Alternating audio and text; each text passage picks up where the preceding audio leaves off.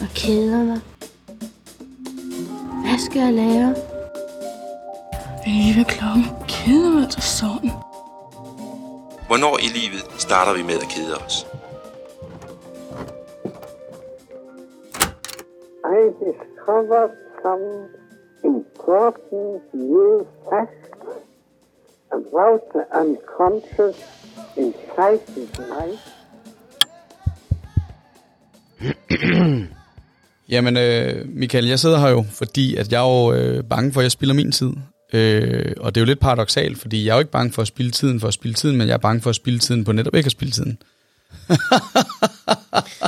jeg synes, jeg har store problemer med, at øh, jeg, øh, hvad skal man sige, jeg tror, jeg er dårlig til at kede mig. Og ja, det er et problem, fordi jeg synes, det er roden til mange onde ting øh, i min dagligdag, at øh, du ved, ja, hvis jeg ligger derhjemme, så kan jeg ikke rigtig få aktiveret mig selv, jeg kan ikke øh, komme i gang med at lave noget, men jeg tillader mig heller ikke mig selv at kede mig, fordi jeg skal hele tiden aktiveres. Og det ender tit ud i en eller anden form for øh, se tv og ligge på sin telefon samtidig og prøve at komme i kontakt med andre mennesker osv. Det synes jeg tit, det bliver sådan en, det, det sætter mig selv i en irriterende situation, hvor jeg ligesom tvinger mig selv ud i nogle ubevidste handlinger. Så hvad er din gevinst ved, at øh, du begynder at lave noget andet? Hvad er det, du... Altså, alt kan jo opgøre og sige, at det har en række gevinster, altså både det, man gør, men også det, man ikke gør. Og så kan det også have en række skadesvirkninger. Mm. Så sådan kan man opgøre alting her i verden, og hvis du lige skal opgøre det her med, at når du kommer til kedsomheden, så kan du ikke bare lige ligge og kigge op i loftet. Hvad er så din gevinst ved at begynde at beskæftige dig med noget andet?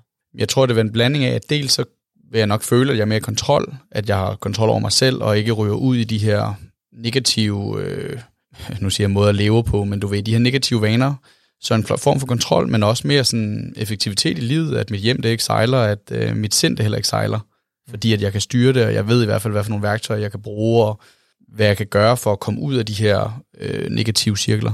Nu nævnte du øh, kedsomhed, og øh, at øh, du har det lidt svært ved at være i det. Mm. Hvad er det, der sker i dine tanker? Jamen, jeg tror bare, at det, der sker, det er det der med, at jeg bliver hurtig til ikke at tillade mig selv bare at være i det, men skulle aktivere mig selv for netop ikke at kunne være i det. For, det, for eventuelt at undgå hvad? Ja, det er jo så det, der er spørgsmålet. Men jeg tænker det der med mit eget selskab. Øh, det der med at finde glæden i mit eget selskab. Fordi det er jo nemt for mig at finde glæden i andre ting, især sociale sammenhænge. Mm. Men at være derhjemme og finde glæde i det, det kan jeg godt have svært ved. Ja. Og nogle gange, så skal man jo også tillade sig selv ikke altid at være glad, tænker jeg. Men det synes jeg også kan være svært. Altså, vi afmonterer stress. Det er jo nærmest ligesom yoga og meditation, som der er mange, der går til. Men det kan vi faktisk selv gøre derhjemme ved at ligge og kigge op i loftet. Og når man har kædet så længe nok, så kommer restløsheden. Mm. Men din restløshed, det der gør, at du kommer ret hurtigt til at skal lave noget, det er, at du kommer lynhurtigt ind i restløsheden. For andre, øh, så kan det godt tage, for mig så tager det normalvis en, en, en, en halv times tid, før restløsheden kommer og angriber mig. Men er det så sådan, jeg ved, at jeg keder mig, hvis jeg så bruger den teknik? Øh, så er du i hvert fald bevidst om, at du keder dig, øh, og det er ok at kede sig. Hmm. Og det er ok at være til stede i kedsomheden. Det, der sker øh, for mange mennesker, som har en travl hverdag, det er, at tankerne, de, at der ikke er styr på tankerne. Så egentlig kan man sige, at hvis ikke du har en tankemæssig intelligens, hvis ikke du har en opmærksomhed på tankerne, så vil det altid være tankerne og følelserne, der styrer dig. Men der er, findes en anden mulighed for dig, og det er, at det er dig, der styrer dine tanker og følelser. Og det er dine tanker, der forhindrer dig i at være til stede i ensomhed, kedsomhed, restløshed. Mm. Du, du når ikke til restløsheden, for det er restløsheden, der gør, at så bruger du din viljestyrke og handlekraft til at lave noget andet. Og hvad er det så, der sker, hvis jeg ikke formår ligesom at komme ud og kede mig og blive restløs? Ja, så tror jeg, øh, for de fleste mennesker, de siger, jamen de har ikke den her indre ro og fred øh, mere. Det er en, en indre ro og fred, der bliver fundet via den her teknik. Det er jo noget, vi har taget fra, fra yoga og meditation, og det er den kvalitet, den livskvalitet, som man i en travl verden bør praktisere. Det er sådan, en regelmæssig indtagelse af stillhed, det faktisk øh, kan forhindre medicin, psykofarmaka, øh, autoimmune sygdomme osv. Det siger forskningen, hjerneforskere, adfærdsforskere, øh, psykologiprofessor osv. Der er mange studier omkring de her ting. Så er det sådan set lige meget, om man maler, står og maler, eller man komponerer musik eller noget. Det er jo også meditation. Når du er der, i, den, i det mode, så skal du så se, jamen, hvor er dine tanker? Kaste et blik på dine tanker. Så når dine tanker kommer ja, der er jo fortid, nutid og fremtid. Når dine tanker, hvor er de henne? Mm. Er det fortid, nutid og fremtid? Og så kan du bestemme dig for, om det er nogle tanker, du vil have. I starten, de første par dage, så sker der ikke rigtig noget, men automatisk bliver den her proces læret i det ubevidste, og så kan du selv bestemme, øh, hvad det er, du vil tænke. Og du kan også selv bestemme, jamen, har jeg behov for de tanker, mm. hvad er det for noget? Så hvis man sætter en mikrofon på din hjerne lige nu, øh, eller når du bare øh, cykler igennem byen eller noget, så vil det være det mest underlige, der kommer ud. Mm. I gamle dage blev sådan nogle, de blev indlagt på psykiatriske anstalter og, og så videre. Men i dag, øh, så er det helt almindeligt, at man tænker meget mærkeligt. Men er det så det, jeg søger, for eksempel, når jeg så altid kommer til at gå hen til min iPhone, det der med, at jeg kan jo slet ikke holde mig fra min telefon, når, øh, altså det er den der restløshed, der gør, at ja. jeg bliver nødt til at lave et eller andet. Jeg bliver nødt til at være i kontakt med nogle andre. Er det det, der sker? Det kan man godt sige, øh, men øh, internet og sociale medier i dag er jo kunstig surrogat, altså en kunstig erstatning for samvær med andre mennesker, og det skaber større og større frustrationer. Folk fra ned til øh, 10, 11, 12 års alderen, de skærer i sig selv. Der er en hel masse øh, sygdomme, øh, autoimmun sygdomme eller andre sygdomme, som bliver grundlagt i sådan en periode. For eksempel sådan noget som ADHD, øh, som du også nævner, du måske har en mistanke om. Mm. Jamen altså, der bliver givet et væld af diagnoser til unge mennesker, som i virkeligheden bare er internetafhængige.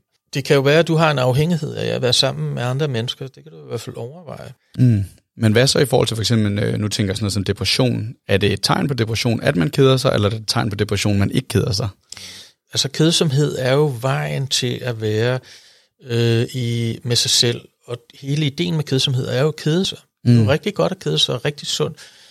For det første, altså både fysiologisk og psykologisk, så har det nogle fordele, men den eneste vej, du kan komme til at øh, klogere på, hvorfor du søger så mange andre mennesker, altså hvad er din gevinst ved at søge andre menneskers selskab i stedet for dit eget selskab? Spørgsmålstegn. Ja.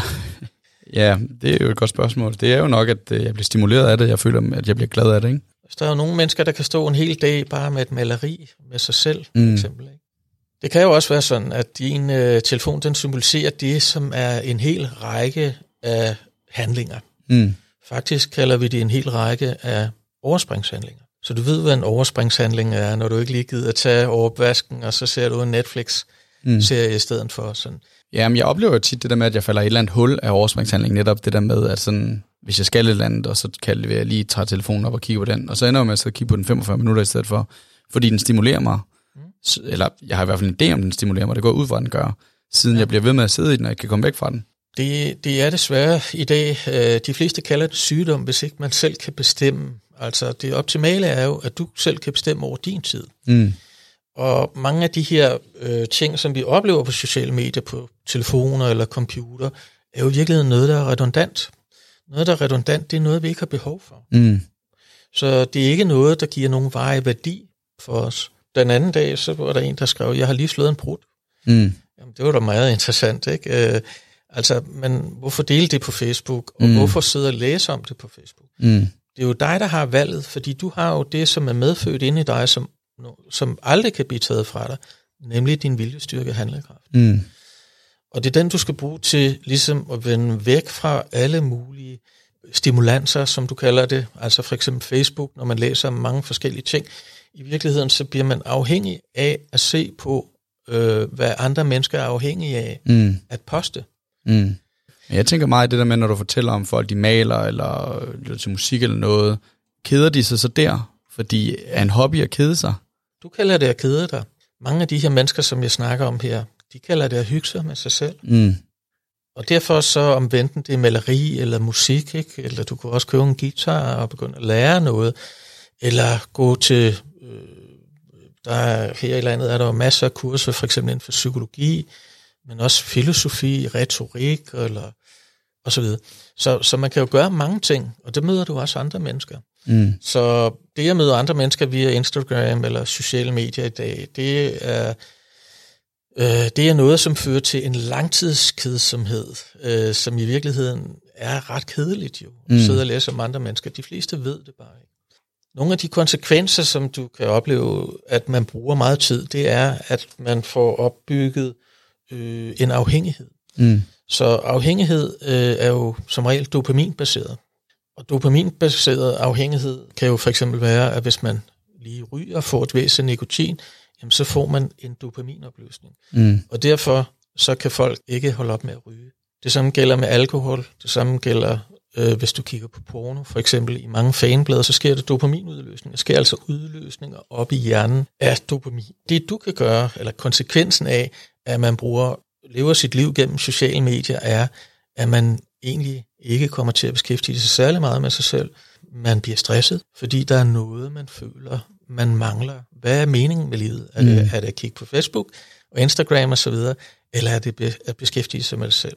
Mange af, af de her f- konsekvenser ved at dyrke afhængighed, for det er en afhængighed, du dyrker, men du dyrker den, fordi du både dyrker dopaminudløsninger, samtidig med, at du dyrker overspringshandlinger.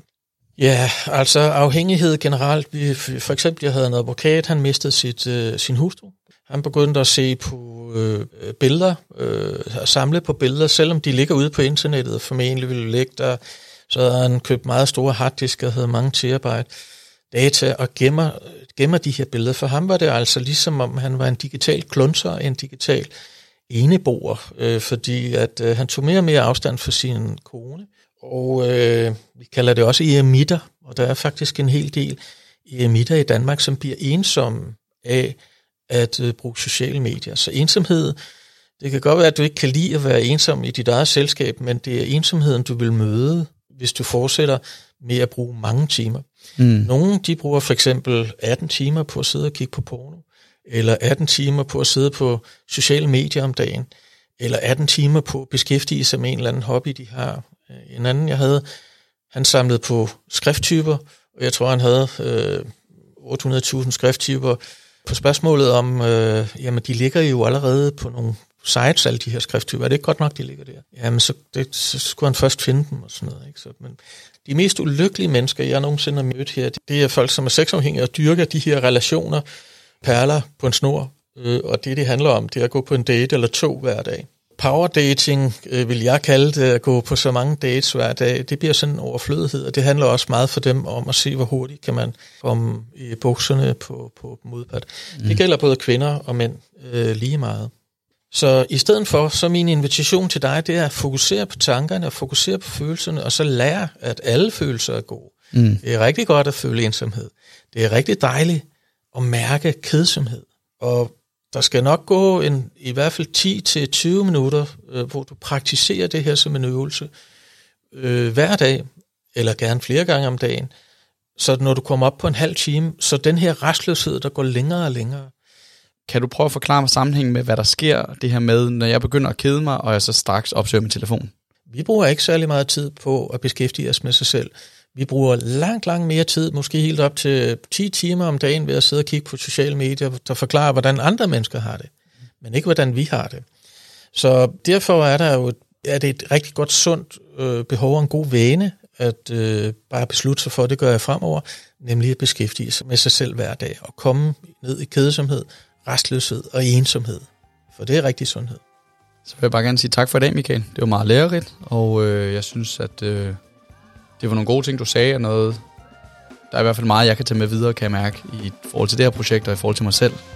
Så du skal have stor tak for din tid, og tak til Psykologisk Samvirke også. I er altid velkommen.